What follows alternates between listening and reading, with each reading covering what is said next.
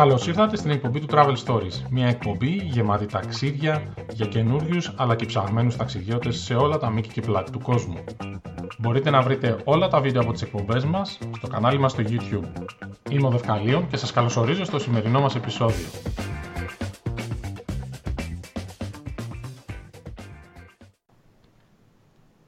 Νομίζω είμαστε live. Perfect. Καλημέρα λοιπόν. Νομίζω Είναι είμαστε live. πρώτη εκπομπή του Travel Stories. Η πρώτη ζωντανή εκπομπή του Travel Stories, όχι η πρώτη εκπομπή του Travel Stories, μην τα μπερδεύουμε. Είναι η πρώτη ζωντανή εκπομπή του Travel Stories.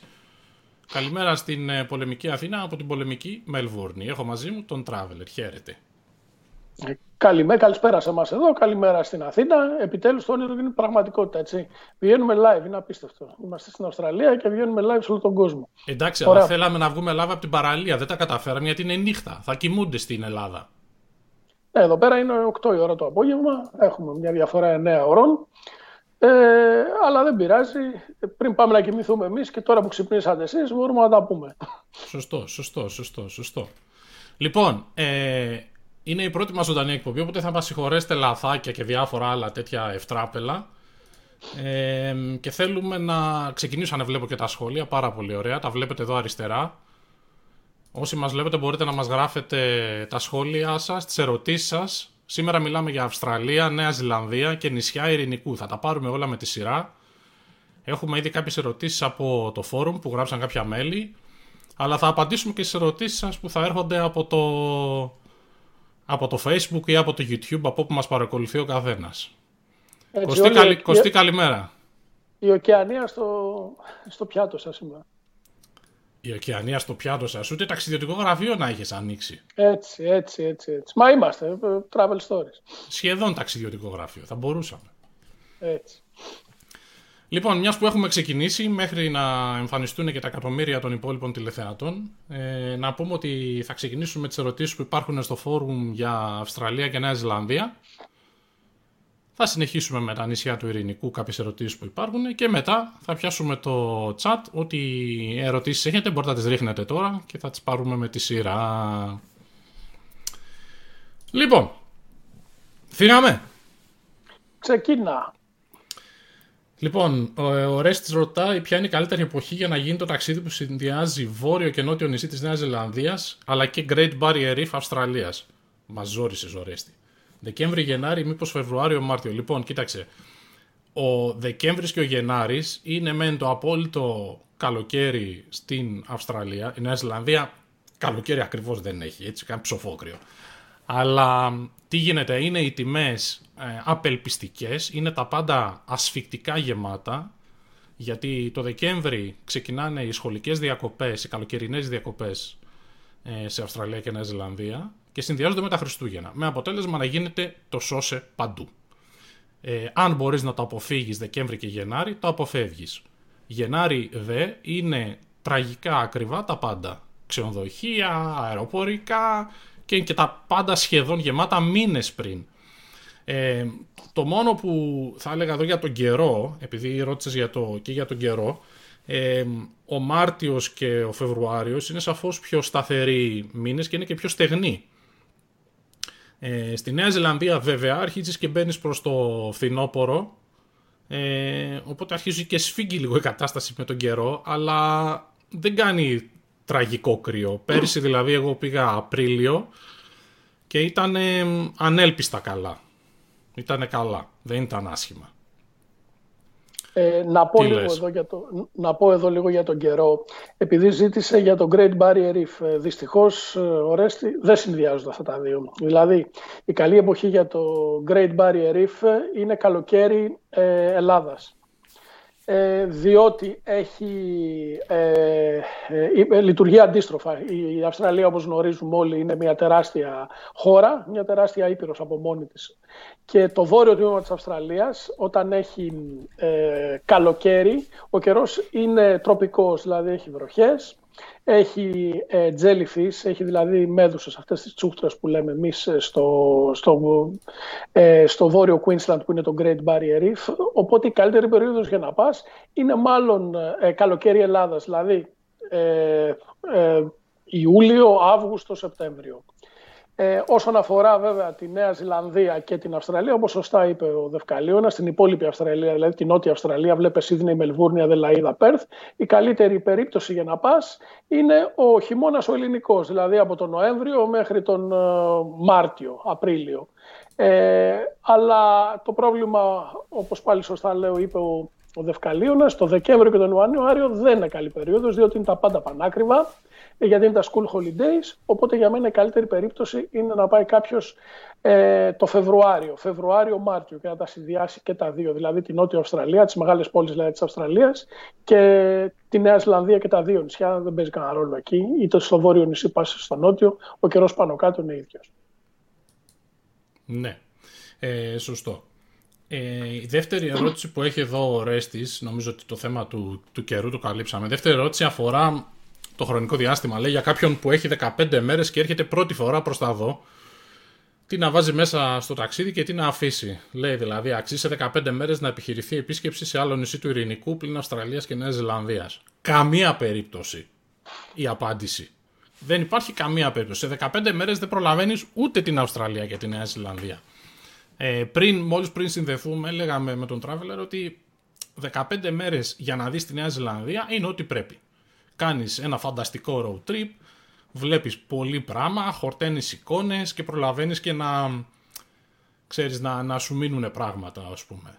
15 μέρες, άμα πας να βάλεις μέσα και Αυστραλία και νησιά του Ειρηνικού, δεν θα προλάβεις ούτε μυρωδιά να πάρεις, ούτε να μυρίσεις. Περνώντας με το αεροπλάνο από πάνω δηλαδή, άμα μυρίσεις κάτι, ίσως τα καταφέρεις. Ε, κοιτάξτε, εγώ δεν θα είμαι τόσο αφοριστικός, διότι καταλαβαίνω ότι. Καταλαβαίνω ότι κάποιος ο οποίος κατεβαίνει στο νότιο ημισφαίριο, στην Οκεανία δηλαδή, ε, θα κατέβει μια, δυο, άντε τρεις φορές τη ζωή του. Και ζήτημα είναι οι περισσότεροι δεν θα κατέβουν ίσως ποτέ. Οπότε καταλαβαίνω τη λαχτάρα κάποιου να τα χωρέσει όλα. Εγώ θα έλεγα ότι σε 15 μέρες ε, θα πάρεις μια καλή ιδέα. Αν θέλεις να συνδυάσεις τα πάντα, δεν θα βάλεις κάποιο νησί του, ε, του Ειρηνικού, είναι αδύνατον. Αν θες να συνδυάσεις Αυστραλία, Νέα Ζηλανδία και νησί του Ειρηνικού, συμφωνώ με το Δευκαλίωνα. Αλλά εκείνο που μπορεί να κάνεις είναι να δεις τις δύο μεγάλες πόλεις της Αυστραλίας σε μια εβδομάδα, ε, τη Μελβούρνη και το Σίδνεϊ δηλαδή, και από εκεί και μετά ε, να διαλέξεις αν είσαι το βόρειο ή το νότιο και να, ε, και να περάσεις μία εβδομάδα ε, στη Νέα Ζηλανδία, στο νησί που θα διαλέξεις. Αυτό είναι το, το, το, καλύτερο σενάριο για μένα, γιατί καταλαβαίνω ότι κάποιος ο οποίος θα κατέβει κάτω δεν θα έχει τα χρήματα και το χρόνο για να ξανακατέβει δεύτερη και τρίτη ναι. φορά. Ναι, είναι πολύ σημαντικό αυτό που λες. Ε, απλώς ε, κάτι που σκεφτόμουν εγώ πριν ε, συνδεθούμε είναι ότι εάν έδινα συμβουλή σε κάποιον που έρχεται πρώτη φορά στα μέρη τα δικά μας εδώ, ε, είναι δύσκολο να, να πεις ότι ξέρεις τι, να του πεις πήγαινε και εδώ και εκεί, πήγαινε μόνο εδώ, γιατί είναι πολύ υποκειμενικό. Εγώ έχοντας, εμείς έχοντας ζήσει τώρα και σχεδόν μια δεκαετία στην Αυστραλία, ε, η Νέα Ζηλανδία ακόμα μου φαίνεται πολύ εξωτική. Μου φαίνεται πολύ διαφορετικό, είναι, έχει φανταστικές τοποθεσίες, έχει έχει μια έτσι πιο ξεχασμένη ας πούμε ε, φιλοσοφία και κουλτούρα, είναι λίγο πιο ε, αυθεντική για να το πω έτσι. Όχι ότι η Αυστραλία δεν έχει μέρη να δεις, αλλά... Ε, αυτό ήθελα να πω ότι η εξωτική είναι και, είναι και, η, και η Αυστραλία εξωτική, όχι μόνο η Ισλανδία. Δηλαδή είναι αδύνατο να την. Εμείς μένουμε μένω κοντά 4-4,5 χρόνια εδώ πέρα. είναι αδύνατο. Δεν, δεν την έχω δει όλη και δεν ξέρω αν θα τη δω ποτέ, ας πούμε, όλη. Ε, εγώ πιστεύω ότι κεφαλαιόδες είναι να καταλήξει κάποιος στην εποχή. Ε, τι εποχή θα πάει, την εποχή που θα αποφασίσει πρέπει να συνδυάσει και το που θα πάει. Ανάλογα δηλαδή με την εποχή που θα κατέβει κάτω, θα αποφασίσει και το που θα πάει. Αν κατέβει δηλαδή καλοκαίρι Ελλάδας, τότε η γνώμη μου είναι ότι πρέπει να πάει σε ένα νησί του Ειρηνικού και να βάλει και μια μεγάλη πόλη της Αυστραλίας, μάλλον το Brisbane ή το Sydney και να συνδυάσει αυτά τα δύο. Αν κατέβει καλοκαίρι ε, ωκεανίας, δηλαδή το καλοκαίρι το δικό μας δηλαδή, ε, τότε πρέπει να είναι μονόδρομος η Νέα Ζηλανδία με την, ε, με την Νότια Αυστραλία. Δεν θα πάει σε κάποιο νησί του Ειρηνικού, γιατί ε, υπάρχει και μια ερώτηση εδώ πέρα, πότε είναι καλή περί, περίοδος για να, πάει, για να επισκεφτεί κάποιος ένα νησί του Ειρηνικού. Παιδιά, ε, εκεί είναι μονόδρομος, δηλαδή Ιούνιος, Ιούλιος, Αύγουστος, Σεπτέμβριος, άντε και Οκτώβριος. Οι επόμενοι μήνες, οι υπόλοιποι μήνες, δηλαδή ο χειμώνας ο ελληνικός, ο χειμώνας της Ευρώπης δηλαδή, ε, στον ειρηνικό είναι χάος. Δηλαδή τυφώνες, βροχές και ε, φοβερή ζέστη. Θα ξοδέψεις και χρόνο άδικα και πολύτιμα χρήματα άδικα. Δεν αξίζει τον κόπο να πας. Στα νησιά του Ειρηνικού είναι κανόνας αυτός από Μάιο μέχρι άντε Οκτώβριο. Ναι, ε, εντάξει, το θέμα πάντως του, του καιρού είναι και λίγο εξαρτάται το τι θες να κάνεις. Δηλαδή στις μεγάλες πόλεις της Αυστραλίας δεν υπάρχουν τόσο, τόσο προβλήματα. Ε, δεν έχεις δηλαδή δεν έχει σημασία τεράστια. Στη Νέα Ζηλανδία που πήγαμε εμείς πέρσι, ε, και εγώ ήμασταν να έχει καλό καιρό. Οπότε δεν μπορείς να πας χειμώνα, ας πούμε, γιατί κάνει τρομερό ψοφόκριο και είναι και άσχημες συνθήκες. Δηλαδή έχει κατολιστήσεις, έχει φοβερές βροχές. Οι δρόμοι στη Νέα Ζηλανδία, αν φαντάζεστε, είναι επαρχιακοί δρόμοι. Κλείνουν με μια κατολίστηση και τέτοια. Ε, οπότε λοιπόν νομίζω ότι ε, η καλύτερη εποχή είναι αυτή που είπαμε. Ε, προχωράω στην, στην επόμενη ερώτηση και θα φτιάξω τα σχόλια γιατί κάτι παίχτηκε στο μεταξύ.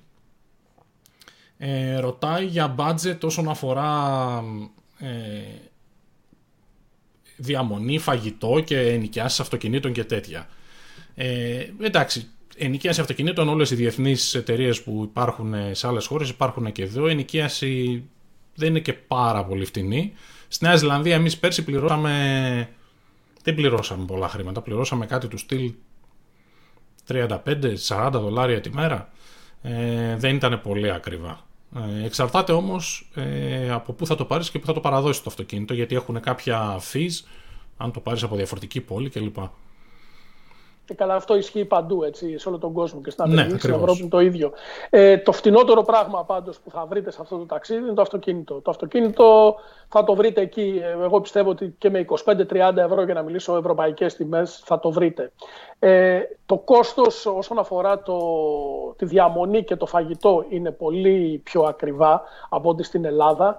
Είναι τιμές, σας δώσω καταλάβετε, βόρειας Ευρώπης. Δηλαδή, ο κανόνας λέει ότι και η Αυστραλία και η Νέα Ζηλανδία και πολύ περισσότερο τα Pacific, που θα πούμε αργότερα, ε, είναι ακριβά, είναι πιο ακριβά από την Ελλάδα. Ναι. Οπότε υπολογίστε κανένα 20% με 25% το φαγητό και, το, και η διαμονή πιο ακριβά από την Ελλάδα. Εξαίρεση εδώ είναι οι μεγάλες πόλεις όπου ε, το Σίδνεϊ και η Μελβούρνη που έχω την εντύπωση ότι θα βρεις κάποιο ξενοδοχείο ε, γύρω στα 80 με 100 ευρώ. Ναι, ναι. Ε, πάντως, εντάξει, νομίζω ότι ε, τα ξενοδοχεία γενικά στην Αυστραλία και στην ε, Νέα Ζηλανδία είναι ακριβά. Δεν είναι δηλαδή φτηνά, δεν τα λες και φτηνά. Συγγνώμη, φτιάχνω το chat στο μεταξύ. Ε, φτιάξτε το. Ε, όχι, δεν τα λες φτηνά, αλλά δεν είναι... Δεν είναι και Ελβετία. Θέλω να πω αυτό που είπα, ότι με 80 ευρώ ξέρω, και 100 ευρώ θα βρεις να μείνεις και κάπου αξιοπρεπώ. Δεν θα... Ε, ε, Επίσης παίζει και η λύση του Airbnb. Ε, έχετε στο νου σας γύρω στο κατοστάρικο ευρώ δηλαδή το βράδυ. Άμα είσαστε τυχεροί, μπορεί να βρείτε και 80. Εκεί που αλλάζει δραματικά είναι ότι θέλετε να κάνετε εκδρομές Σωστό. Ε, ε, εκεί, εκεί το κόστος ανεβαίνει πολύ. Δηλαδή το 100 γίνεται εύκολα 150 έξω από τις, με, από τις μεγάλες πόλεις. Γιατί απλούστατα διότι δεν υπάρχουν πάρα πολλά καταλήμματα και αυτά τα καταλήμματα που υπάρχουν ε, έχει εσωτερικό τουρισμό η Αυστραλία και η Νέα Ζηλανδία. Ε, τα, αυτά τα καταλήμματα εξαντλούνται από, του, από τους ντόπιους τουρίστες πάρα πολύ εύκολα. Δηλαδή ο Αυστραλός έχει τη δυνατότητα να δώσει αυτά τα 150 ευρώ, δεν θα του φανούν και ιδιαίτερα πολλά. Όχι ότι δεν είναι πολλά, είναι πολλά, αλλά θα τα δώσει, δηλαδή θα τα δώσει αγόγγιστα. Θα τα δώσει πιο εύκολα, έχεις απόλυτο δίκιο. Ναι. ναι. Ε, ωραία, πάμε στην επόμενη. Ε, Μας έβαλε μια περίεργη εδώ ο λέει τι ενισχύει για ενοικίαση κάμπερ, δηλαδή τροχόσπιτα. Ε, να πούμε καταρχήν ότι ε, έχει πάρα πολλές επιλογές ε, σε αυτό το κομμάτι και στην Αυστραλία και στη Νέα Ζηλανδία.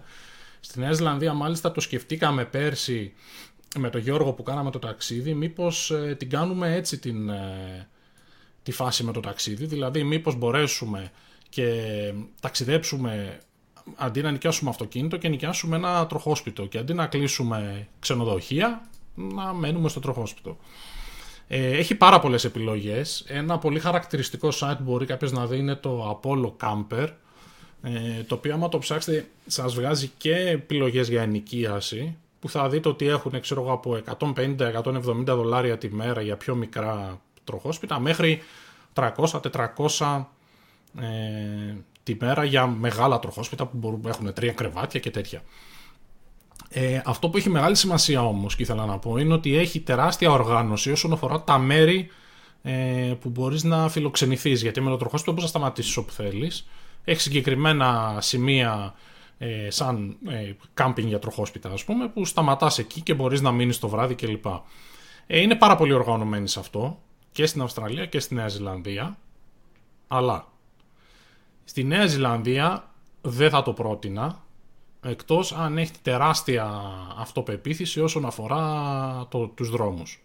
Γιατί οι δρόμοι στη Νέα Ζηλανδία είναι μεν πολύ καλή, είναι δυτικής χώρας δρόμοι, ας πούμε, πολύ καλοσυντηρημένοι, αλλά δεν πάβουν να είναι επαρχιακοί δρόμοι.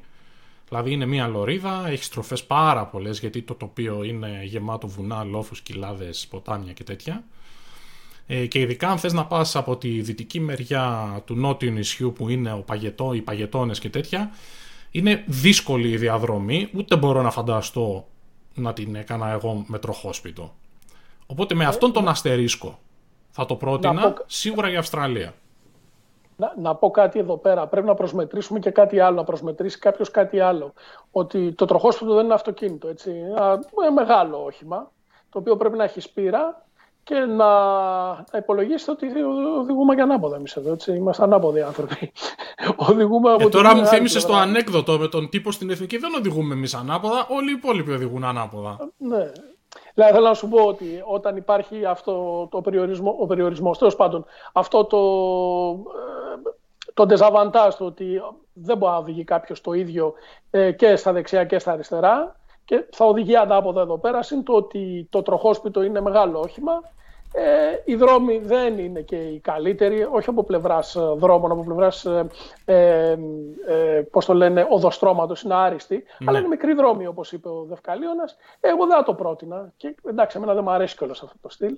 Ε, και επίσης ένα άλλο θέμα είναι ότι ε, είναι το κόστος αυτό που λέει ο Δευκαλίωνας, 150-170 δολάρια τη μέρα. Πρέπει να προσθέσει και ένα ποσό ε, στο, το οποίο βέβαια δεν είναι πολύ μεγάλο, το προσθέσεις και αυτό βέβαια στο όλο κόστος. Είναι το πάρκινγκ που, που θα μείνεις ναι, μέσα. Ναι, το, το, το, άριστα οργανωμένο πάρκινγκ κοστίζει χρήματα γι' αυτό. Έτσι. Δηλαδή είναι ένα 20-30 για πλάκα.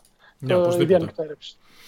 Ε, Κάποιος έγραψε ένα σχόλιο αν υπάρχουν ευθυνότερε επιλογές ε, τύπου Airbnb και hostels κλπ. Ασφαλώς υπάρχουν πολλές τέτοιες επιλογές. Ε, στην Αυστραλία άπειρες γιατί οι πόλεις είναι μεγάλες και έχουν πάρα πολύ εσωτερικό τουρισμό πέρα από το διεθνή τουρισμό. Στη Νέα Ζηλανδία ε, πέρσι μείναμε κυρίως σε hostels με τον Γιώργο. Ε, έχω, γράψει και κάποιες, έχω γράψει και ταξιδιωτική ιστορία στο φόρουμ με το πλήρες ταξίδι. Ε, Όποιος ενδιαφέρεται να δει, ε, να πάει να τη διαβάσει. Έχω γράψει ένα βράδυ για παράδειγμα. Είχαμε κλείσει σε ένα μέρος που δεν το ξέραμε, αλλά ήταν πρώην ψυχιατρίο.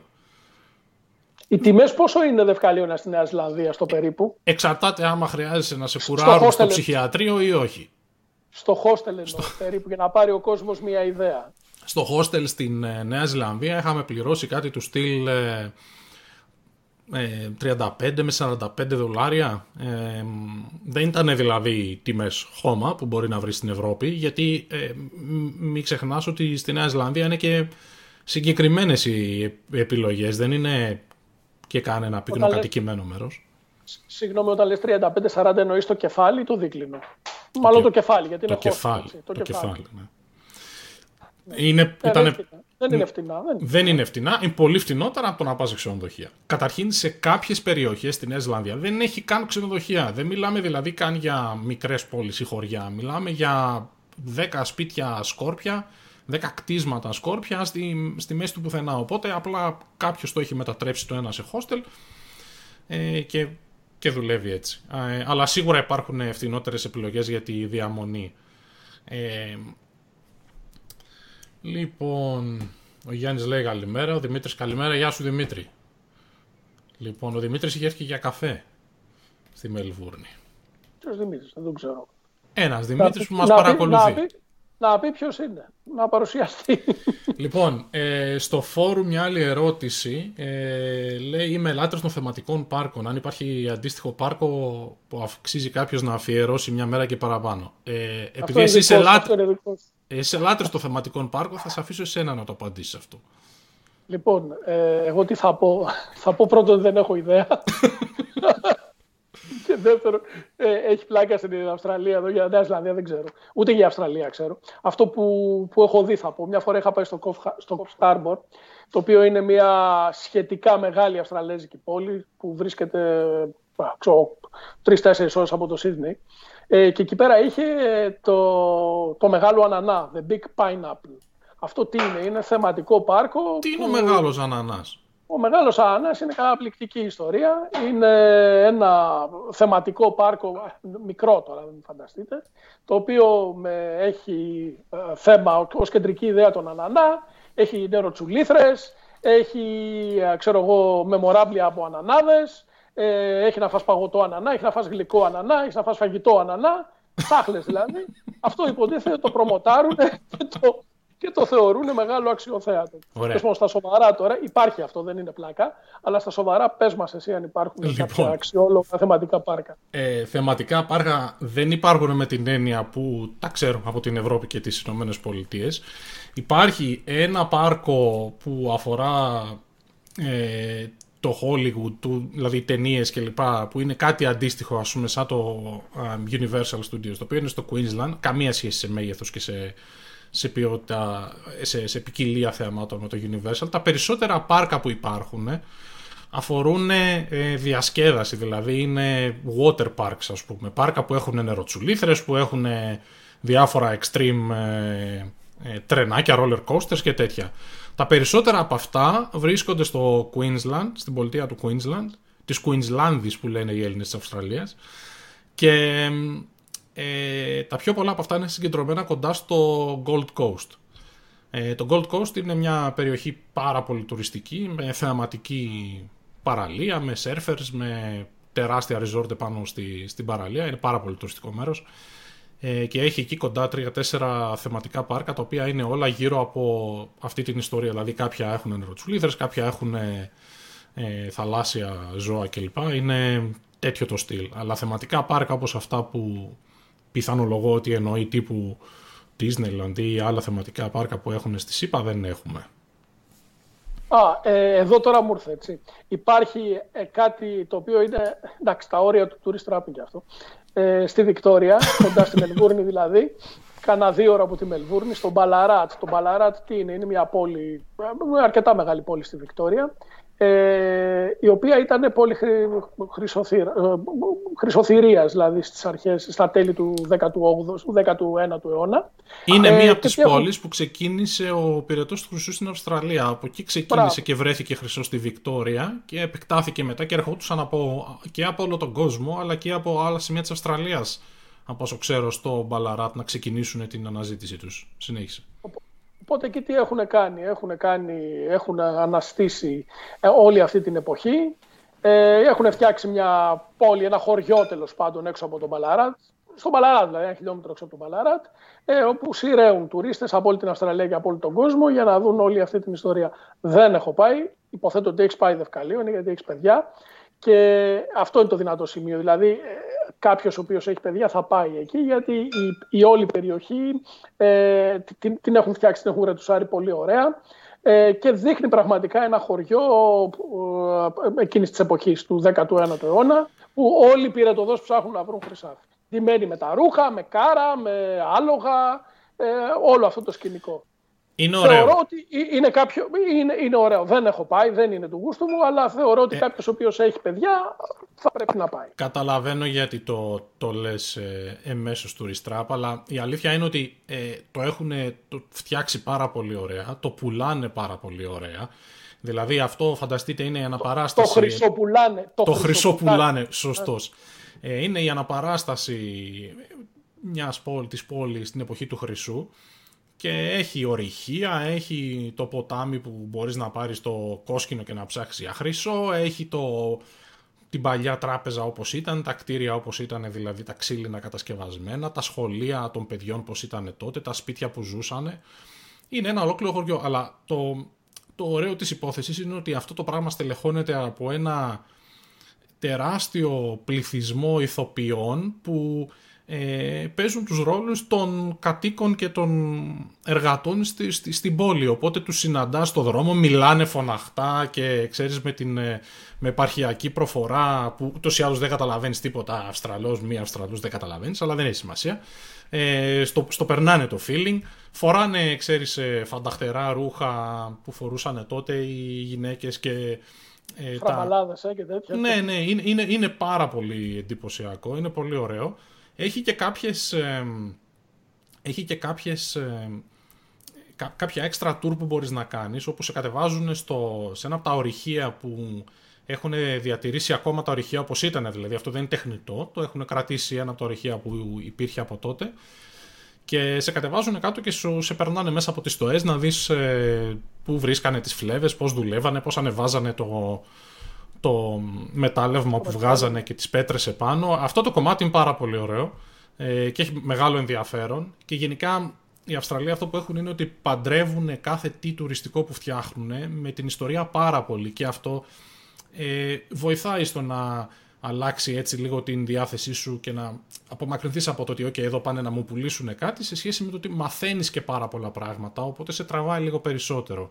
Μέσα σε όλα αυτά βέβαια έχουν και κάποια πράγματα τα οποία όντως είναι για τα παιδιά εντυπωσιακά δηλαδή ένα από τα καταστήματα της εποχής σήμερα έχει μετατραπεί και το δείχνουν πώς κατασκευάζουν καραμέλες και έχει κάθε μισή ώρα και έχει μια τζαμαρία και από πίσω βλέπεις τους ανθρώπους που δουλεύουν πώς κατασκευάζουν καραμέλες. Όλη τη διαδικασία και σίγουρα έχει μεγάλο ενδιαφέρον, τις οποίες φυσικά μετά σου πουλάνε, έτσι. Έχει, ξέρω εγώ, ναι, σε έναν από τους αχυρώνες, για παράδειγμα, μπορούν τα παιδιά να πάνε να κατασκευάσουν τα δικά τους κεριά. Το πώς φτιάχνανε τα κεριά, που έχει τα μηχανήματα της εποχής, που είναι πολύ ενδιαφέρον. Ε, αλλά για να μην μακρηγορήσουμε παραπάνω, ναι, το, το Ballarat και το, το Sovereign Hill, έτσι λέγεται το πάρκο εκεί, είναι ό,τι πιο κοντινό έχουμε σε θεματικό πάρκο στην Αυστραλία. Αν κάποιος έρχεται στη Μελβούρνη συγκεκριμένα, ε, αξίζει να ξοδέψει μια μέρα για να πάει να το επισκεφθεί. Ε, εντάξει. Λέω εγώ. Ο Traveler λέει ότι δεν αξίζει. Τι να κάνουμε τώρα; Να τσακωθούμε live στον αέρα. Όχι, μωρέ. Αν έχεις παιδιά, είπαμε αξίζει τώρα. Ok, okay, εντάξει. Ε, σαν το χωριό του Αστερίξ. πάμε παρακάτω. Λοιπόν, ε, πάμε παρακάτω. Μετά βλέπω κάτι για νησιά του Ειρηνικού βλέπω, οπότε θα σου κάνω πάσα εδώ. Α, ε, λέει ο Νίκος, ε, ρωτάει αν μπορούμε κάπως να ομαδοποιήσουμε τα νησιά του Ειρηνικού. Δηλαδή, ε, αν υπάρχουν κάποια τα οποία έχει νόημα να δεις ε, μαζί ή για αυτόν που έρχεται πρώτη φορά, ποιες θα πρέπει να είναι οι πρώτες επιλογές χωρίς να πρέπει να κάνεις τεράστιες και άπειρες πτήσεις από, τα, από το ένα στο άλλο. Έχω την εντύπωση ότι η ερώτηση, μάλλον συναφής ερώτηση είναι ε, για την ομαδοποίηση των, των νησιών να, μάλλον να ομαδοποιήσουμε τα Με βάση πόσο δυτικοποιημένα ε, είναι. Με βάση το πόσο δυτικοποιημένα είναι. Έχεις ακριβώς, δίκιο. Ακριβώς. Ναι, ε, να πω εδώ, καταρχήν, ε, να ξεκαθαρίσουμε κάτι την εποχή, έτσι, είπαμε. Από Μάιο μέχρι Οκτώβριο, τέρμα δεν, οι, υπόλοιποι μήνες του χρόνου δεν είναι καλό να επισκεφτούμε τα νησιά. Είπαμε τυφώνες, κακός καιρός, βροχή, πάρα πολύ υγρασία. Ε, από εκεί και μετά, το άλλο κακό της υπόθεσης είναι ότι ε, είναι ακριβά τα αεροπορικά ειστήρια. Δηλαδή, μην φανταστείτε ότι από την Μελβούρνη θα πας ε, σε ένα νησί με, με 100 ευρώ ξέρω, και 150 ευρώ. Ναι. Μιλάμε για 500 δολάρια, δηλαδή από 350-400 δολάρια και ανεβαίνουμε. Έτσι. Δεν μιλάμε για γαλλική πολυνησία που είναι πανάκριβη και έχω την εντύπωση ότι δεν αξίζει καν τον κόπο να ασχοληθείτε από Αυστραλία, Μαρθείτε, είναι πολύ μακριά. Ε, δεν έχει απευθείας πτήση, έχει απευθείας πτήση μόνο από, από Auckland, έχω την εντύπωση. Ε, και είναι 7 ώρες. Οπότε η Γαλλική Πολυνησία, αν την κάνετε, κάντε την από Αμερική ή από Ευρώπη. Δηλαδή αφήστε την έξω. Ναι. Μην την ε, υπολογίσετε. Οπότε δεν θα μιλήσω καθόλου και για Χαβάη, για εύλογους λόγους. Έτσι είναι ένα ταξίδι μόνη της από Αμερική και αυτή. Και για νησί του Πάσχα είναι και αυτό ταξίδι από Χιλή. Ε, τώρα τα υπόλοιπα νησιά ομαδοποίηση όσον αφορά το πόσο τουριστικοποιημένα είναι, ε, είναι προφανές. Δηλαδή η Γαλλική Πολυνησία είναι Γαλλία έτσι, και σε τιμές ε, αλλά βέβαια και σε facilities. Ε, έχει ωραία ξενοδοχεία, ε, έχει ωραίο φαγητό. Ε, είναι σαν να πηγαίνετε σε, μια, σε κάποιο νησί της ε, Γαλλίας, τηρουμένων των αναλογιών. Έτσι. το άλλο δυτικοποιημένο μέρος είναι τα Φίτζι, τα οποία είναι ναι. τουριστικοποιημένα, είναι πολύ τουριστικοποιημένα, έχει πάρα πολλά ξενοδοχεία και πολλά καλά ξενοδοχεία, έχει πολλά μέρη να πας είναι φτηνά, δηλαδή πουλάνε πακέτα από την Αυστραλία, υποθέτω θα πουλάνε πακέτα και από τη Νέα Ζηλανδία. Μια εβδομάδα, ξέρω εγώ, ένα χιλιάρικο το άτομο μαζί με αεροπορικά εισιτήρια. 1000-1200 δολάρια εννοώ, έτσι. Αυτό κάντε το στα ευρώ, είναι γύρω στα 8 εκατοστάρικα. Δεν είναι τσάμπα, αλλά δεν είναι και πανάκριβα. Και το τρίτο δυτικοποιημένο και τουριστικοποιημένο νησί των, ε, του, του Ειρηνικού είναι τα Cook Islands, τα οποία και και από την Αυστραλία πας, αλλά βέβαια επειδή είναι προτεκτοράτο της Νέας Ζηλανδίας, ε, πας πολύ πιο εύκολα. Έχει καθημερινές πτήσεις πολλές φορές και δύο φορές την ημέρα από Όκλαντ. Ε, ε, πάλι φανταστείτε το, το κυρίως νησί και το out, αιτητάκι, πώς διάλογο το λένε, το, μου ξεφεύγει λίγο, ε, είναι, έχουν ε, ακριβά ξενοδοχεία, δυτικά ξενοδοχεία δηλαδή, με, πάλι με, με πολυτελή ξενοδοχεία. Ε, και έχουν και, και λιγότερο, δηλαδή και τριάστερα και τετράστερα και πεντάστερα, τα πουλάνε και αυτά με ό,τι αυτό σημαίνει σε πακέτα από το Όκλαντ ή από το Μελβούρνι ή από το Σίδνεϊ. Ε, αλλά εντάξει, είναι, δεν λέω ότι είναι tourist trap, είναι εντυπωσιακά τα μέρη, αλλά δεν είναι και κάτι το φοβερό. Φανταστείτε resort στυλ, ε, ε, σαν να πας στις Μαλδίβες, ας πούμε. Θα δεις το νησί, έχει ωραίες παραλίες, πάλι ο καιρός είναι κεφαλαιόδες εκεί, έτσι, γιατί βρέχει και εκεί πολύ. Ε, εγώ δηλαδή τι θα έλεγα, αυτά τα, τα νησιά, τα, τα Cook Islands, επειδή ακούω πάρα πολλούς, είναι το όνειρο πολλών τα Cook Islands, αν θέλετε να τα συνδυάσετε, συνδυάστε τα με τη Νέα Ζηλανδία. Είναι πολύ πιο φτηνό και πολύ πιο εύκολο να τα συνδυάσετε λόγω Air New Zealand. Ναι. Ε, και, τι να και τι να περιμένετε από αυτά. Να περιμένετε ωραία ξενοδοχεία, ωραίες παραλίες και that's it. Δεν έχει τίποτα άλλο. Είναι και μικρά νησιά έτσι. Δηλαδή, παραπάνω από τρει-τέσσερι μέρες, άντε μια εβδομάδα το τραβήξεις και στα δύο αυτά τα νησάκια δεν νομίζω ότι αξίζει τον κόπο. Ναι. Ε, να, να συνεχίσω, θες να πεις κάτι; Όχι, όχι. Ε, θα κοίταζα, χάζευα την επόμενη ερώτηση που αφορά το, τα seasons, ε, δηλαδή την εποχή, ποια εποχή είναι κατάλληλη από πλευράς καιρού να πας, αλλά νομίζω θα το φτάσουμε και σε ε, αυτό. το, το, το, είπαμε, αυτό το είπαμε τελείως. Γιατί το, πρώτο πράγμα που είπα είναι η εποχή. Είπαμε από Μάιο μέχρι Οκτώβριο. Στους υπόλοιπους μήνες βρέχει. Βρέχει, έχει τυφώνες, έχει αφόρητη ζέστη. Ξεχάστε. Ναι. Ε, τώρα, ε, τα Φίτζ είναι εξαιρετική περίπτωση, αλλά τα Φίτζ είναι ένα ταξίδι μόνο του. Έτσι, γιατί ε, εκτός από, από το κυρίως νησί ε, που είναι τουριστικοποιημένο, έχει δηλαδή πάρα πολλά ξενοδοχεία και πηγαίνουν οι περισσότεροι Αυστραλοί και πηγαίνουν. Έχει τα Mamanuka Islands, τα οποία είναι πολύ ωραία νησάκια με, με αυτές τις παραλίες που βλέπετε, με κρυστάλλινα νερά, τα, τις Μαραβένιες, τις παραμυθένιες παραλίες, είναι πάρα πολύ καλή περίπτωση. Έχει και άλλα νησιά εκτός από το κυρίως νησί, είτε στα νότια είτε δυτικά του, του μεγάλου νησιού, ε, τα οποία δεν είναι τόσο τουριστικοποιημένα, μάλλον δεν είναι καθόλου τουριστικοποιημένα. Αν είσαστε adventure τύπος, πηγαίνετε, αλλά να ξέρετε ότι είναι ακριβά, έτσι. Δηλαδή δεν είναι αυτή.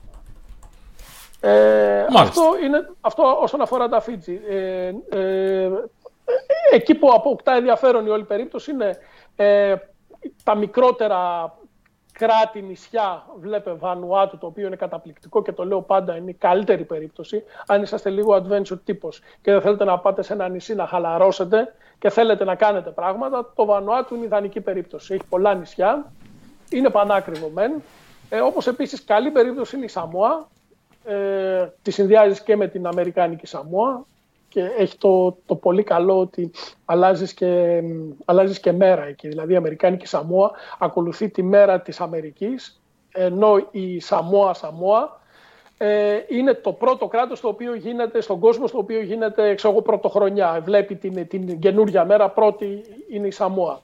Δηλαδή μπορεί να κάνεις ένα ταξίδι στον χρόνο. Να πας από τη, τη Σαμόα στην Αμερικάνικη Σαμόα και Τούμπαλιν.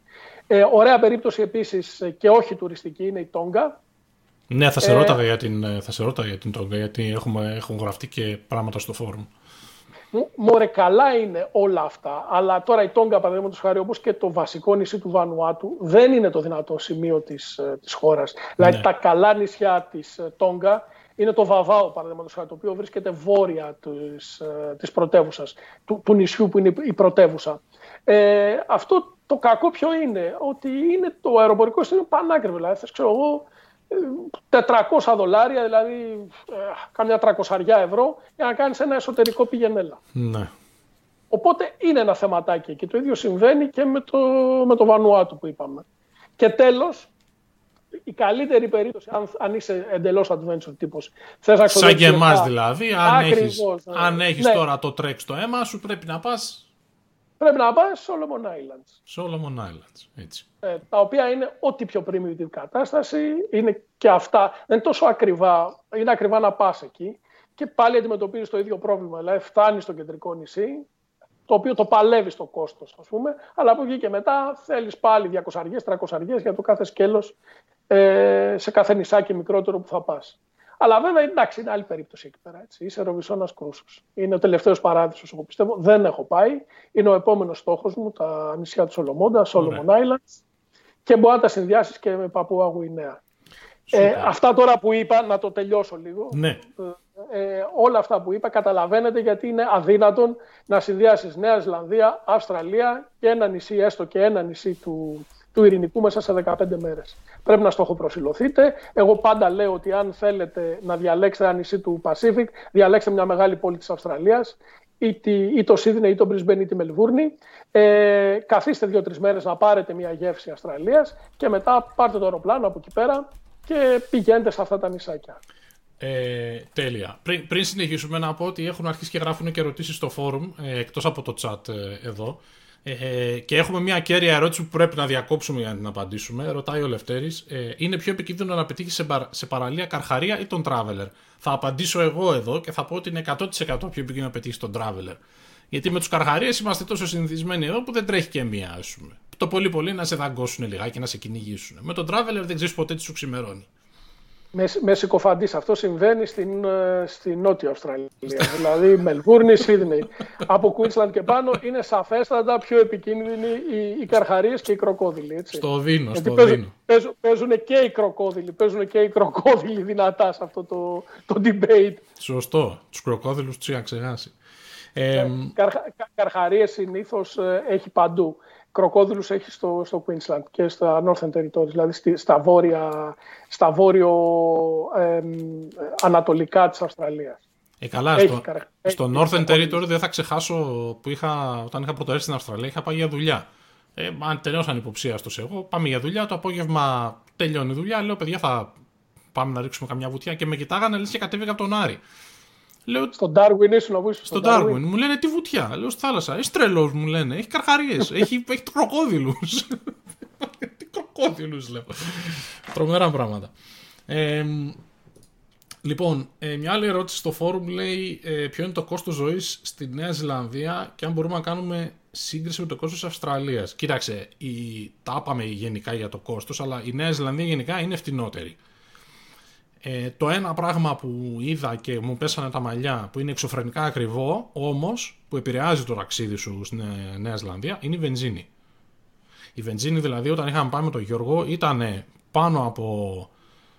Ήταν ένα εξωφρενικό, ήταν υπερδιπλάσια τιμή της Αυστραλίας, η οποία είναι βέβαια πολύ χαμηλή σχέση με την Ελλάδα. Αλλά ήταν κάτι του στυλ πάνω από 2, 2,3, 2,4 δολάρια το λίτρο στη Νέα Ζηλανδία.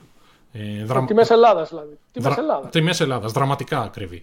Ε, κατά τα άλλα... Στην, στην Αυστραλία είναι 1,40 για να καταλάβουμε τη διαφορά περίπου, έτσι. 1,30, δολάρια Αυστραλίας, δηλαδή ναι. κάτι λιγότερο από ένα ευρώ, έτσι, το λίτρο. Είναι ε, η το άλλο που έχει η Νέα Ζηλανδία, δηλαδή διαμονές και διατροφή, τα είπαμε για τις διαμονές πριν, για τη διατροφή είναι ισχύει ότι ισχύει και παντού. Μπορείς να φας όσο φτηνά ή όσο ακριβά θέλεις. Λιγότερες επιλογές έχεις αν κάνεις road trip όμως στη Νέα Ζηλανδία, γιατί στο δρόμο θα φας πολύ απλά ό,τι βρεις. Ε, εμάς μας έκανε τεράστια εντύπωση η ποιότητα του φαγητού στη Νέα Ζηλανδία, γιατί ακόμα και στο τελευταίο ξεχασμένο χωριό με 17 κατοίκους ας πούμε, έβρισκες να φας καλό φαγητό. Ε, δεν ήταν φτηνά, ε, δεν ήταν όμως και σούπερ ακριβά. Στις δύο, ε, ναι, στις δύο μεγάλες πόλεις ε, έχεις άπειρες επιλογές. Μπορείς να πας σε γκουρμέ πανάκριβο, μπορείς να πας και σε μεξικάνικο ας πούμε fast food. Δεν, δεν λέει. Ναι, γενικά να πω εδώ κάτι τα, ξενοδο... τα ξενοδοχεία. Τα εστιατόρια, τα καλά εστιατόρια είναι πολύ πιο ακριβά από τα καλά εστιατόρια στην Ελλάδα. Έτσι. Αυτό είναι ένα. Για την Αυστραλία μιλάω τώρα. Αυτό ισχύει και για την Νέα Ζηλανδία. Εγώ την έχω δει λιγότερο τη Νέα Ζηλανδία, δεν έχω πάει πολύ στην εξοχή, έχω πάει σε πόλεις. Ε, ισχύει αυτό που λέει ο Δευκαλίνος. Είναι πιο φτηνή η Νέα Ζηλανδία, αλλά μην φανταστείτε τίποτα το φοβερό, ξέρω εγώ. Ένα 5, άντε 10% να είναι φτηνότερη. Εκεί, το οποίο, εκεί που έχει διαφορά είναι στο σούπερ μάρκετ. Δηλαδή στην, ε, στην Αυστραλία το σούπερ μάρκετ συγκρινόμενο με την Ελλάδα βασικά πράγματα, δηλαδή το γάλα, ας πούμε, είναι πολύ φτηνότερο από την Ελλάδα. Εκεί τα πράγματα που είναι εξωφρενικά ακριβά στο σούπερ μάρκετ στην, στην Αυστραλία είναι τα, τα σαρσαβατικά που λέω και εγώ. Έτσι. Δηλαδή φρούτα, ε, λαχανικά, όλα αυτά είναι διπλάσια τιμές από την Ελλάδα. Εκτός από κάποια special φρούτα, ας πούμε, εντάξει, ο ανανάς ή οι μπανάνες ή ή τα μάγκος, ας πούμε, είναι φτηνότερα στην Αυστραλία από ό,τι στην Ελλάδα. Αλλά ο κανόνας λέει ότι βασικά είδη είναι τιμέ Ελλάδας ή ίσως και, και φτηνότερα, βλέπε γάλα. Ναι. Αλλά ε, πώς το λένε, λαχανικά είναι πιο ακριβά. Και το κρέας είναι βέβαια πολύ πιο ακριβό. Το ναι. ψάρι όμως είναι φτηνότερο. Στην, στην Αυστραλία το ψάρι από την Ελλάδα είναι φτηνότερο. Ναι. Ε, να πούμε ένα καλημέρα στη Ρένα που έγραψε την καλημέρα της. Ο Δημήτρης ρωτάει, ε, νησιά Σολομόντα με Παππούα Νέα Γουινέα συνδυάζονται δηλαδή; Βεβαιότατα. Βεβαιότατα. Συνδυάζονται, συνδυάζονται και γερά. Ο Δημήτρης ενθουσιάστηκε με αυτό, οπότε τον βλέπω, του έχουν μπει ιδέες, λέει. Ε, ε, απλά, να ξέρει, απλά να ξέρει ότι το κόστος είναι πολύ μεγάλο, γιατί θα πληρώσει ένα σχετικά μεγάλο, όχι σχετικά, ένα μεγάλο ε, τίμημα για το αεροπορικό εισιτήριο. Δηλαδή θα φτάσεις, πρέπει να πας, ε, αν κατέβεις Αυστραλία, να πας από το Brisbane ή από το Sydney στο, ε, στην Παππούα Νέα Γουινέα, στο Port Moresby. Ε, από εκεί και μετά πρέπει να πάρεις αεροπλάνο για να δεις κάποιο, κάποια μέρη της ε, Νέας Γουινέας, να ξαναγυρίσεις στο Port Moresby και να πάρεις το αεροπλάνο ε, και να πας από το, από το Port Moresby στα νησιά του, του Σολομόντα, στη ναι. Χωνιάρα. Ε, πάμε στην, ε, στην πιο κέρια ερώτηση που βλέπω στο φόρουμ. Ένα road trip στην περιοχή. Πού θα ήταν, ποιο είναι αυτό. Εάν προτείναμε ένα μόνο, ένα μόνο road trip σε Αυστραλία και Νέα Ζηλανδία, καταρχήν εγώ θα πω δεν γίνεται, είναι κρίμα να κάνεις αυτό το ταξίδι και να κάνεις μόνο ένα road trip. Αλλά αν προτείναμε ένα. Πόσες μέρες όμως, πόσες μέρες να μας πούμε. Δηλαδή υποθέτω δύο εβδομάδες, έτσι, γιατί κάτω από δύο εβδομάδες. Ε; Ας πούμε. Ναι, ξεκίνα. Κοίτα. Και θα σου πω εγώ το σκεπτικό μου. Ναι. Ε, εγώ το ταξίδι που έκανα πέρσι στη Νέα Ζηλανδία, ας πούμε, μα, ε, είχαμε υπολογίσει περίπου 12-13 μέρες. Ε, εγώ έφυγα κάνα δύο μέρες πιο πριν γιατί τα, τα είχα παίξει τελείως. Αλλά... Τι εννοείς, εσύ δεν είσαι δεινός striker, τι εννοείς, τα έχεις παίξει; Εντάξει, με έτρεχε ο Γιώργος σε κάτι βουνά επάνω στη Μόρντορ και είχαμε ανάβαση και κατάβαση 6.000 ε, μέτρα τη μέρα. Δεν γινόταν. Ε, εντάξει, εντάξει, κάπου κι εγώ. Ε, αφού στα μασά αυτά τώρα. Τέλος Για συνέχισε. Λοιπόν, ο Νίκος λέει γύρω στις 15-20 μέρες το road trip. Ναι, κοίταξε να δεις. Σε 15 μέρες και αν τις κάνεις και 20 είναι super, ε, σίγουρα μπορείς να κάνεις ένα φανταστικό road trip στη Νέα Ζηλανδία. Δηλαδή, ε, μπορείς να κάνεις ε, και το βόρειο και το νότιο νησί, όχι ολόκληρα, ε, αλλά μιλάμε και πάλι οι αποστάσεις είναι μεγάλες. Δεν είναι Αυστραλία, όπου είναι αδύνατο να κάνεις οτιδήποτε σε 15 μέρες, πέραν από. Εντάξει, μπορείς να κάνεις ένα road trip σε, σε μια πολιτεία, ας πούμε. Ε, αλλά στη Νέα Ζηλανδία παρότι είναι μικρότερες οι αποστάσεις, εξακολουθούν και είναι τεράστιες. Αλλά σε δύο εβδομάδες ή 20 μέρες μπορείς να κάνεις φανταστικό road trip, να δεις αρκετά πράγματα από το νότιο νησί, ε, να δεις φανταστικές διαδρομές, να δεις τους παγετώνες, να δεις τα φιόρδ ε, στο νότο, να δεις ε, το Arthur's Pass, το πέρασμα μέσα από τα βουνά στη, στη μέση. Στις Νεοσλανδικές Άλπεις, ε. Στις ναι, ναι, ναι. Στις Άλπεις να πας να, να κάνεις και τα trek που αξίζουν πάρα πολύ. Το Abel Tasman που είναι το πιο διάσημο trek της Νέας Ζηλανδίας αλλά και το Tongariro που κάναμε εμείς ε, είναι φανταστικό. Ε, και μπορείς να δεις και κάποια πράγματα από το βόρειο νησί. Ε, όχι όλα, δηλαδή και εμείς καταφέραμε και φτάσαμε μέχρι ένα σημείο γιατί είναι τόσο μεγάλες οι αποστάσεις που και δεν είναι κυκλικό, δεν, δεν είναι κυκλική διαδρομή. Πρέπει να πας επάνω και μετά να ξανακατέβεις από την ίδια διαδρομή. Μιλάμε για 500 χίλια χιλιόμετρα από, να πας από το ένα μέρος στο άλλο. Ε, παρότι έχω δει πάρα πολύ ωραία μέρη στην Αυστραλία ε, και εδώ στη γειτονιά μας στο Great Ocean Road νομίζω ότι θεωρείται κιόλας ένα από τα καλύτερα road trip στον κόσμο και το έχουμε κάνει αρκετές φορές, θα συμφωνήσω με αυτό. Παρ' όλα αυτά νομίζω ότι αν ε, επέλεγα ένα θα ήταν στη Νέα Ζηλανδία. Μάλιστα. Ε, εγώ θα συμφωνήσω μαζί σου. Καταρχήν τι θα πω. Το πιο έξυπνο που μπορεί να κάνει κάποιος. Το πιο έξυπνο που μπορεί να κάνει κάποιος ποιο είναι. Άμα θέλει, καταλαβαίνω και πάλι ότι είναι μύθος και πάρα πολύ δύσκολο να κατέβεις κάτω. Θα κατέβεις μία, δύο, άντε τρεις φορές τη ζωή σου, όχι παραπάνω. Οπότε, αν έχεις δύο εβδομάδες ή έστω τρεις εβδομάδες, θα προσπαθήσεις, είναι λογικό, ανθρώπινο, να τα χωρέσεις όλα. Ε, τι θα έλεγα; Ε, καταρχήν θα έλεγα το πιο έξυπνο που μπορεί να κάνεις είναι να πάρεις ένα open Joe εισιτήριο, δηλαδή να κατέβεις στη Μελβούρνη και να φύγεις είτε από το Auckland είτε από το Sydney. Ίδια λεφτά κάνει το εισιτήριο, δεν έχει πολύ μεγάλη διαφορά. Ε, θα συμφωνήσω με το Δευκαλίωνα και θα πω ότι αν πρόκειται να κάνεις ένα road trip, ε, να το κάνεις ε, στην, ε, στη Νέα Ζηλανδία γιατί είναι πιο μανιτζέβελη και είναι πιο μοναδικά τα τοπία. Ε, δηλαδή, τι θα έλεγα εγώ, κάτσε μια εβδομάδα ε, στην Αυστραλία, δες το Σίδνεϊ και τη Μελβούρνη που είναι το, το απόλυτο must. Δηλαδή, ε, δες, πήγε... δες, δες, την πιο όμορφη πόλη της Αυστραλίας και το Σίδνεϊ και μετά... Μπράβο. Και μετά Α, πήγαινε... Πρέπει να τα λες σωστά αυτά. Ναι, σωστά. Και μετά πήγαινε στο νότιο νησί, ε, το οποίο αξίζει περισσότερο για μένα. Έχω την εντύπωση ότι το νότιο νησί είναι ελαφρώς πιο, πιο ενδιαφέρον λόγω ποικιλομορφίας από το βόρειο. Ναι. Και κάτσε 10 μέρες στο, στο νότιο νησί και σε 10 μέρες θα βλέπεις όλα. Αν όμως δεν θέλεις να πας στη Νέα Ζηλανδία και θέλεις ντε και καλά με τη Μουχαμέτρη αδελφέ να, να φας ξέρω εγώ δύο ή τρεις εβδομάδες στην Αυστραλία. Πάλι τι θα πω. Ε, θα πω ε, πήγαινε δες τις δύο μεγάλες πόλεις, ε, δες και τον Brisbane, τα αεροπορικά ειστήρια, τα εσωτερικά στην Αυστραλία δεν είναι ακριβά. Δηλαδή ε, θα βρεις ειστήριο το one way 100 δολάρια, 70-75 ευρώ δηλαδή. Ε, βάλε οπωσδήποτε τη, το, τη βόρεια, το βόρειο Queensland για να δεις το Great Barrier Reef. Εκεί δεν κάνεις road trips όλα αυτά. Βέβαια, στο βόρειο Queensland μπορείς να νοικιάσεις ένα αυτοκίνητο για να δεις πέντε πράγματα παραπάνω. Ε, αξίζει τον κόπο να νοικιάσεις αυτοκίνητο. Στο Σίδνεϊ, στη Μελβούρνη και στο Brisbane δεν αξίζει. Και εκείνο που θα έλεγα εγώ να κάνεις που αξίζει τον κόπο ως road trip είναι να πας στην Τασμανία και μέσα σε μια εβδομάδα να δεις τα περισσότερα μέρη ε, αυτού του φανταστικού μέρους που ακούς το όνομα Τασμανία. Το μέρος είναι καταπληκτικό, δεν έχει τουρισμό. Οι Αυστραλοί δεν προτιμούν την Τασμανία για ναι. δύο βασικούς λόγους. Πρώτον, επειδή κάνει κρύο και όντως κάνει κρύο. Και δεύτερον, γιατί προτιμούν το Queensland επειδή έχει καλύτερο καιρό και έχει τα θεματικά πάρκα σάχλες που είπε ο Δευκαλίωνας πιο πριν. Να πούμε ότι ε, η Τασμανία, παρότι στο χάρτη φαίνεται μια κουκίδα αν τη δεις δίπλα στην Αυστραλία, δεν είναι μικρό νησί, έτσι. Έχει πάρα πολύ πράγμα να εξερευνήσεις και έχει φανταστικά βουνά, δηλαδή τα τοπία που έχει είναι εντυπωσιακά και έχουν τεράστια διαφορά σε σχέση με τις άλλες ε, πολιτείες της Αυστραλίας. Εγώ δεν θα ξεχάσω την πρώτη φορά δηλαδή που ταξίδεψα στη, στην Τασμανία, πλησιάζοντας το αεροπλάνο, ε, βλέπεις το βουνό, βλέπεις, ε, έχει, στο Χόμπαρτ ας πούμε, όταν πλησιάζει στην πόλη, ε, είναι χτισμένη στην άκρη του βουνού και στη, στη θάλασσα. Ε, είναι τοπία που δεν τα βλέπεις δηλαδή σε, σε άλλα σημεία της Αυστραλίας.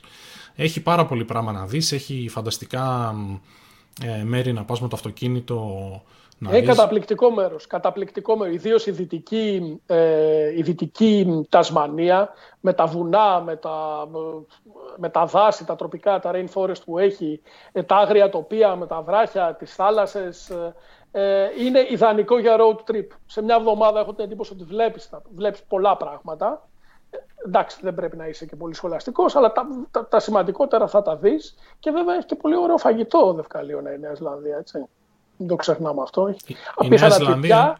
Η Νέα Ζηλανδία, λέω. Για την Τασμανία, μιλάμε. Τασμανία, ναι. Εντάξει, ξέφυγα.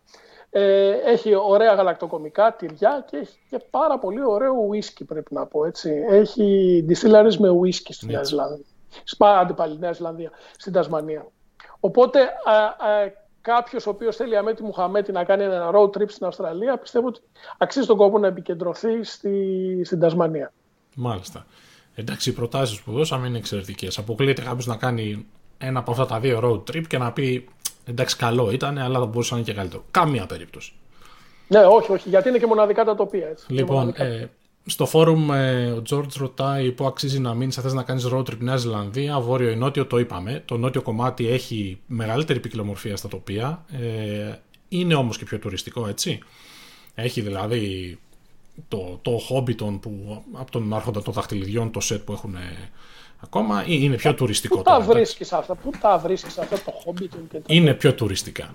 Ε, αλλά έχει τεράστια ποικιλομορφία. Στο βορρά είναι λίγο πιο αυθεντικά γιατί δεν έχει πολύ τουρισμό. Είναι λίγο πιο αυθεντικά στο βορρά ε, τα τοπία και λίγο πιο ε, ακόμα πιο αυθεντικά τα τοπία δηλαδή. Αλλά ε, ο Νότος έχει φανταστική ποικιλομορφία στην Νέα Το νότιο νησί είναι φανταστικό. Μοιάζει, μοιάζει με Νορβηγία, έτσι θέλω να πω για όσους έχουν πάει στην Νορβηγία. μοιάζει με Νορβηγία, έχει τους καταράκτες, έχει τα φιόρδ, έχει τα βουνά, έχει χιόνια. Ε, είναι ένα, ε, ένα κράμα Νορβηγίας-Ελβετίας. Καλά, η Ελβετία με μου αρέσει περισσότερο, αλλά ναι.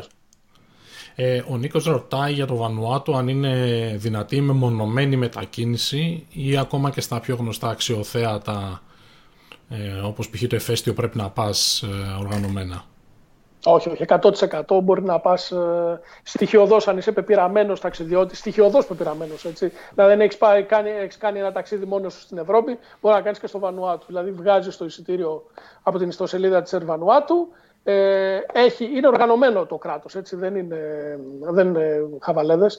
Ε, εντάξει, οργανωμένο, δεν είναι ευρωπαϊκό κράτος, αλλά θέλω να σου πω ότι μπορείς να βρεις τα πάντα εκεί πέρα. Ναι. Ε, για το ηφαίστειο που ρώτησε, ε, πρέπει οπωσδήποτε να πάρεις tour για το ηφαίστειο. Δηλαδή δεν μπορώ να πεις Γεια σας, ήρθα να, να ανέβω στο, ηφαίστειο, στο ηφαίστειο. Πρέπει να πληρώσεις είσοδο και να κάνεις ε, αυτό το tour, το απογευματινό tour που έχουμε πει στην εκπομπή. Έχουμε κάνει ειδική εκπομπή για το Βανουάτου, έτσι ώστε δεν την έχουν δει να τη δουν. Ε, πληρώνεις το κατητή σου, δηλαδή είναι, είναι αρκετά λεφτάκια. Έτσι. Εγώ πιστεύω ότι είναι κανένα 150. Ε, είναι υποχρεωτικό το tour. Αλλά γενικά τα νησιά στο, στο Βανουάτου είναι πολύ εύκολο να τα κάνεις και είναι και ιδιαίτερα ασφαλή, έτσι, δεν, δεν έχεις πρόβλημα. Ναι. Αν να πω κάτι, έχω, έχω την εντύπωση ότι έχει ρωτήσει πάλι ο Νίκος για το Βανουάτου, για, γενικά για τα νησιά του Pacific και για το Βανουάτου, για τις παραλίες και λέει, ρωτάει αν, ε, αν πληρώνεις για να μπει σε κάτι παραλίες. Ναι, αν χρειάζεσαι άδεια, αυτό έβλεπα Ναι, τώρα. για τη Σαμόα, ναι. Ε, αυτό ισχύει. Δεν ξέρω αν ισχύει σε όλα. Στο Βανουάτου ισχύει. Δηλαδή υπάρχουν παραλίες οι οποίες είναι ιδιωτικές με ποια έννοια. Ε, τις διαχειρίζονται οι κοινότητες. Δηλαδή τα χωριά που είναι σε αυτή την παραλία θεωρούν την παραλία κτήμα τους. Ε, οπότε πρέπει να δώσεις το κατητή σου και εκεί. Δηλαδή πρέπει να δώσεις 10 δολάρια, ξέρω, 6-7 ευρώ πόσα είναι, για να μπορέσεις να κάνεις μπάνιο. Ναι, αυτό ισχύει και υποθέτω ότι θα ισχύει και σε πολλά άλλα ε, νησιά. Στη Γαλλική, στην, ε, πώς το λένε, στη... Αμερικάνικη ε, Σαμόα, τι θες να πεις; Όχι, όχι, στη, στη, κόλλησα τώρα. Στην, ε, στη Γαλλική Πολυνησία, πώς το στη Νέα Καλλιδονία. Στη Νέα ναι. Καλλιδονία ξέρω ότι δεν ισχύει. Γιατί είναι Γαλλία, οπότε ισχύουν οι κανόνες της Γαλλίας. Μάλιστα. Ε, να, να θυμίσω απλό αυτό που είπες πριν, ότι έχουμε κάνει εκπομπές ε, ξεχωριστή εκπομπή και για το Βανουάτου και για τη Νέα Ζηλανδία. Ε, και για τη Μελβούρνη, ε; Και για, και για την Αυστραλία. Και για την Αυστραλία. Ναι. Έχουμε κάνει εκπομπές για όλα αυτά τα μέρη ξεχωριστά, οπότε αν θέλετε να τις δείτε, κάντε μια βόλτα στο κανάλι μας στο YouTube, θα τις δείτε εκεί. Ε, μάλιστα, πάρα πολύ ωραία. Για να δούμε τι άλλο παίζει τώρα εδώ με τις ερωτήσεις. Ε, αυτό με τον Καρχαρία και το Traveler το απαντήσαμε ρε παιδιά πάλι. Ε, ναι, το είπαμε. Είπαμε, είμαι στη Νότια, στη Νότια Αυστραλία, είμαι εγώ είμαι πιο επικίνδυνο. Στη Βόρεια Αυστραλία είναι η κροκόδιλη και η καρχαρία. Τα πάμε. Μάλιστα. Ωραία. Είπαμε αρκετά. Ε, είναι κάτι άλλο που ξεχάσαμε; Ε, αυτά κοιτάω τώρα. Κοιτάω τις ερωτήσεις. Για τα κάμπερ είπες. Ε, διαμονή φαγητό τα είπαμε, για Σαμόα την είπαμε, για τις παραλίες. Ε, να περιμένουμε λίγο να δούμε τι άλλο θα, αν κάνει κάποιος άλλος καμιά ερώτηση στο YouTube ή στο Facebook, αλλιώς να κλείσουμε, να πούμε ότι ε, έχουμε τις εκπομπές που βγαίνουν ε, από, με αφηγήσεις από διάφορα μέρη του κόσμου μπορείτε να τις βρείτε στο κανάλι μας. Ε, μπορείτε να έρθετε μια βόλτα από το φόρουμ να κάνετε εγγραφή αν θέλετε να γράψετε τις δικές σας ταξιδιωτικές ιστορίες. Υπάρχει ιστορία αναλυτική από το ταξίδι μου στη Νέα Ζηλανδία πέρσι που περιγράφει όλα τα ευτράπελα αναλυτικά, όποιος θέλει να τη διαβάσει. Και το ψυχιατρίο, έτσι. Και το ψυχιατρίο. Το ψυχιατρίο απαραίτητα, ε, φοβερή ιστορία. Εσύ έχεις γράψει ιστορία για το Βανουάτου ή για το. Ε, για το Βανουάτου δεν έχω γράψει ιστορία τώρα, με δουλεύεις. Ιστορία δεν έχω γράψει, έχω γράψει βίντεο μόνο, όχι για το Βανουάτου. Ε. μόνο, μόνο την εκπομπή δεν έχω γράψει ιστορία για το Βανουάτου. Ε, υπάρχουν αναλυτικά πάντως όλα αυτά. Ε, εάν έχετε καμιά ιδέα τι άλλες εκπομπές live θέλετε να κάνουμε, μπορούμε να τις κάνουμε σιγά σιγά να τις οργανώνουμε κάθε εβδομάδα. Κάντε μια εγγραφή στο κανάλι, στείλτε μας τα μηνύματά σας, τι θέλετε να συζητήσουμε και να δούμε μήπως την ε, κάνουμε σε εβδομαδιαία βάση. Εδώ θα έχω λίγο πρόβλημα, θα πρέπει η παραγωγή να πληρώνει τον traveler λίγο παραπάνω, αλλά θα τα βολέψουμε. Εντάξει, με έχεις. Θα μου δώσει κάτι παραπάνω, θα το φτιάξω. Εντάξει, το καλό είναι ότι δέχεσαι και πληρωμές σε τυράκια, ψαράκια και τέτοια. Οπότε βολεύει. Τώρα τελευταία, τώρα τελευταία και σε γιαούρτια. τώρα τελευταία και σε γιαούρτια. Μάλιστα. Εδώ τώρα να πω, να πω λοιπόν για το γιαούρτι, τώρα όπως μου ήρθε. Ε, έχει καταπληκτικά γιαούρτι η Αυστραλία, τα οποία βέβαια γιαούρτια, όπως είπα, τα γαλακτοκομικά της ε, Τασμανίας είναι υπέροχα. Το γιαούρτι, τα γιαούρτια, τα, ε, τα, Τασμανίας γιαούρτια είναι επίπεδου Ελλάδας. Είναι καταπληκτικά. Αυτό πώς, ε, πώς εξηγείται δηλαδή, πώς σου ήρθε καταρχήν τώρα αυτό να μιλήσεις για τα γιαούρτια; Είναι φαν των γιαουρτιών, τι θες τώρα. Όπως επίσης έχει και πολύ ωραία τυριά, έχει καμαμπέρα, ας πούμε, υπέροχο, έτσι. Ε, αυτό το αγαπάω κι εγώ, εντάξει. Ναι. Ε, Προηγουμένως που είπες για ουίσκια, σε πρόσεχα. Τώρα που πήγες στα γιαούρτια, σε έχασα λίγο. Αλλά εντάξει. Ε, κα ουίσκια έχει πάρα πολύ ωραίο. Έχει πολύ ωραίο ουίσκι. Νέα Ζηλανδία. Ε, άντε πάλι, Νέα Ζηλανδία. Μπερδεύω την Τασμανία με τη Νέα Ζηλανδία. Αυτά. Λοιπόν, ε, τελευταία ερώτηση. Ο Δημήτρης ρωτάει ε, βέβαια αναφέρεται στο Γιώργο, δεν ξέρω ποιον Γιώργο εννοεί, αλλά δεν πειράζει, θα την πάρουμε την ερώτηση. Λέει μια τελευταία ερώτηση: Πόσες μέρες θεωρείς ότι χρειάζονται για παππούα και νησιά Σολομόντα μέσα άκρες; Ο Γιώργος δεν υπάρχει, οπότε θα απαντήσω εγώ. Ε, ναι. λοιπόν, ε, αν έχεις γερό πορτοφόλι, θέλεις ε, νησιά Σολομόντα θέλεις ε, για να πας τουλάχιστον στο κεντρικό νησί και σε άλλο ένα νησί για να πάρεις μια καλή ιδέα. Θες μια εβδομάδα οπωσδήποτε και παππούα θέλεις άλλες 10 μέρες. Δηλαδή θέλεις τρεις εβδομάδες, την εντύπωση και για τα δύο. Και πρέπει να προσθέσεις εκεί ε, και ένα stopover το οποίο θα το κάνεις γιατί αξίζει τον κόπο. Στο Brisbane, μάλλον ή στο Sydney. Καλύτερα να το κάνεις στο Brisbane. Να μείνεις και ένα βράδυ, δύο βράδια στο Brisbane. Δηλαδή τρεις εβδομάδες ε, βλέπεις Brisbane, παίρνεις μια πολύ καλή γεύση από νησιά Σολομόντα και πάλι μια καλή γεύση από Παπούα. Α, και να πω και κάτι εδώ πέρα πάλι για, τα, για τις ομαδοποιήσεις των νησιών. Πολύ ωραία περίπτωση είναι να συνδυάσετε το Βανουάτου, το οποίο έχει αυτό το, αυτό το folklore γιατί είναι μια χώρα καταπληκτική και είναι primitive, δεν είναι ιδιαίτερα τουριστική. Μπορείς να τη συνδυάσεις με την ε, Νέα Καλιδονία, η οποία είναι δίπλα, δηλαδή η πτήση είναι ξέρω, κάτι παραπάνω από μισή ώρα. Ναι. Ε, και να, να πάρεις και μια γεύση Γαλλίας και να πας στο αγαπημένο μου το, το νησί των Πεύκων, το ε, Island of Pines, το οποίο βρίσκεται στο, στο νότιο μέρος της ε, ε Νέας ε, Καλιδονίας, το οποίο είναι καταπληκτικό νησί. Είναι ακριβό βέβαια, έχει δύο ακριβά ξενοδοχεία, αλλά είναι από τα ωραιότερα νησιά στον κόσμο.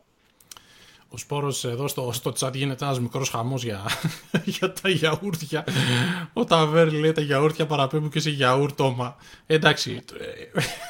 Να το φάμε και το γιαούρτομα, τι να κάνουμε, δεν πειράζει. Λέει ο Σπόρος να πούμε περισσότερα για τα ουίσκια. Τι να πούμε περισσότερα για τα ουίσκια. Ε, εγώ είχα εντυπωσιαστεί την πρώτη φορά που πήγα στην Τασμανία. Ε, δεν το είχα ψάξει ούτε είχα ασχοληθεί. Φεύγοντας, σκάω στο αεροδρόμιο, το οποίο αεροδρόμιο στο Χόμπαρτ, ε, ε, μη φαντάζεστε τώρα, ε, ένα δωμάτιο έτσι. Ε, το ένα μαγαζί είχε σαλάτες και ουίσκια. Και σοκολάτες. Συγγνώμη. Και σοκολάτες. Και σοκολάτες, έτσι μπράβο. Έχει και σοκολάτες ωραίες. Εντυπωσιάστηκα και το ψάξα και είδα ότι όντως έχουν, έχουν και παράδοση, δηλαδή δεν είναι φρέσκοι. Ναι, καλά, ουίσκι έχουν, βέβαια, είναι γνωστό αυτό, έχουν ε, και οι Ιαπωνέζοι, αλλά έχουν και οι Ινδοί ουίσκι για όσου ενδιαφέρονται για ουίσκι, έχουν και Ινδί ουίσκι. Δεν έχω δοκιμάσει, δεν έχω τολμήσει να δοκιμάσω Ινδικό ουίσκι, αλλά υπάρχει Ινδικό ουίσκι. Τασμανίας, ως... έχεις δοκιμάσει; Τασμανίας έχω δοκιμάσει, δεν έχω αγοράσει. Έχω Πώς σου φάνηκε; Είναι ωραίο, είναι καλό. Είναι καλό. Μάλιστα. Είναι καλό. Εντάξει, δεν είμαι και ο ουίσκολόγο, ας πούμε. Ε, καλά, ούτε και εγώ, ναι. Αλλά τέλος πάντων ε, πεινόταν ευχάριστα. Ναι, ήταν καλό. Επίπεδου Ιαπωνέζικου ουίσκι, ας πούμε. Μάλιστα. Ωραία, πάρα πολύ ωραία. Φτάσαμε στη μια ώρα, νομίζω για πρώτη, καλά το Για πρώτη καλά εκπομπή πήγαμε καλά. Ε, πήραμε κάποιες ερωτήσεις. Ε, την επόμενη φορά θα το οργανώσουμε λίγο περισσότερο για να βολεύει ίσως καλύτερα και η ώρα. Ε, αλλά θα δούμε, έχουμε και 9 ώρες διαφορά με την Ελλάδα. Πόσο καλύτερα, 9 ώρες διαφορά έχουμε. Εκτός αν θες να βγούμε με τα μεσονύκτιο, εμείς 3 ώρα το πρωί. 3 ώρα το πρωί, Αυστραλίας. Έτσι. Λοιπόν, Ωραία. Σας ευχαριστούμε για την παρέα. Αυτή ήταν η πρώτη ζωντανή εκπομπή. Ε, μιλήσαμε για Αυστραλία, Νέα Ζηλάνδια, νησάκια του Ειρηνικού. Η επόμενη δεν ξέρουμε τι θα έχει ακόμα, θα δούμε. Για τις υπόλοιπες εκπομπές όμως μπορείτε να πάτε στο κανάλι μας να τις δείτε. Από την Έτσι. Ε, πολεμική Μελβούνη. Έτσι. Σας χαιρετούμε. Ευχαριστούμε που μας χαιρετούμε. παρέα. Κα... Καλή σας μέρα.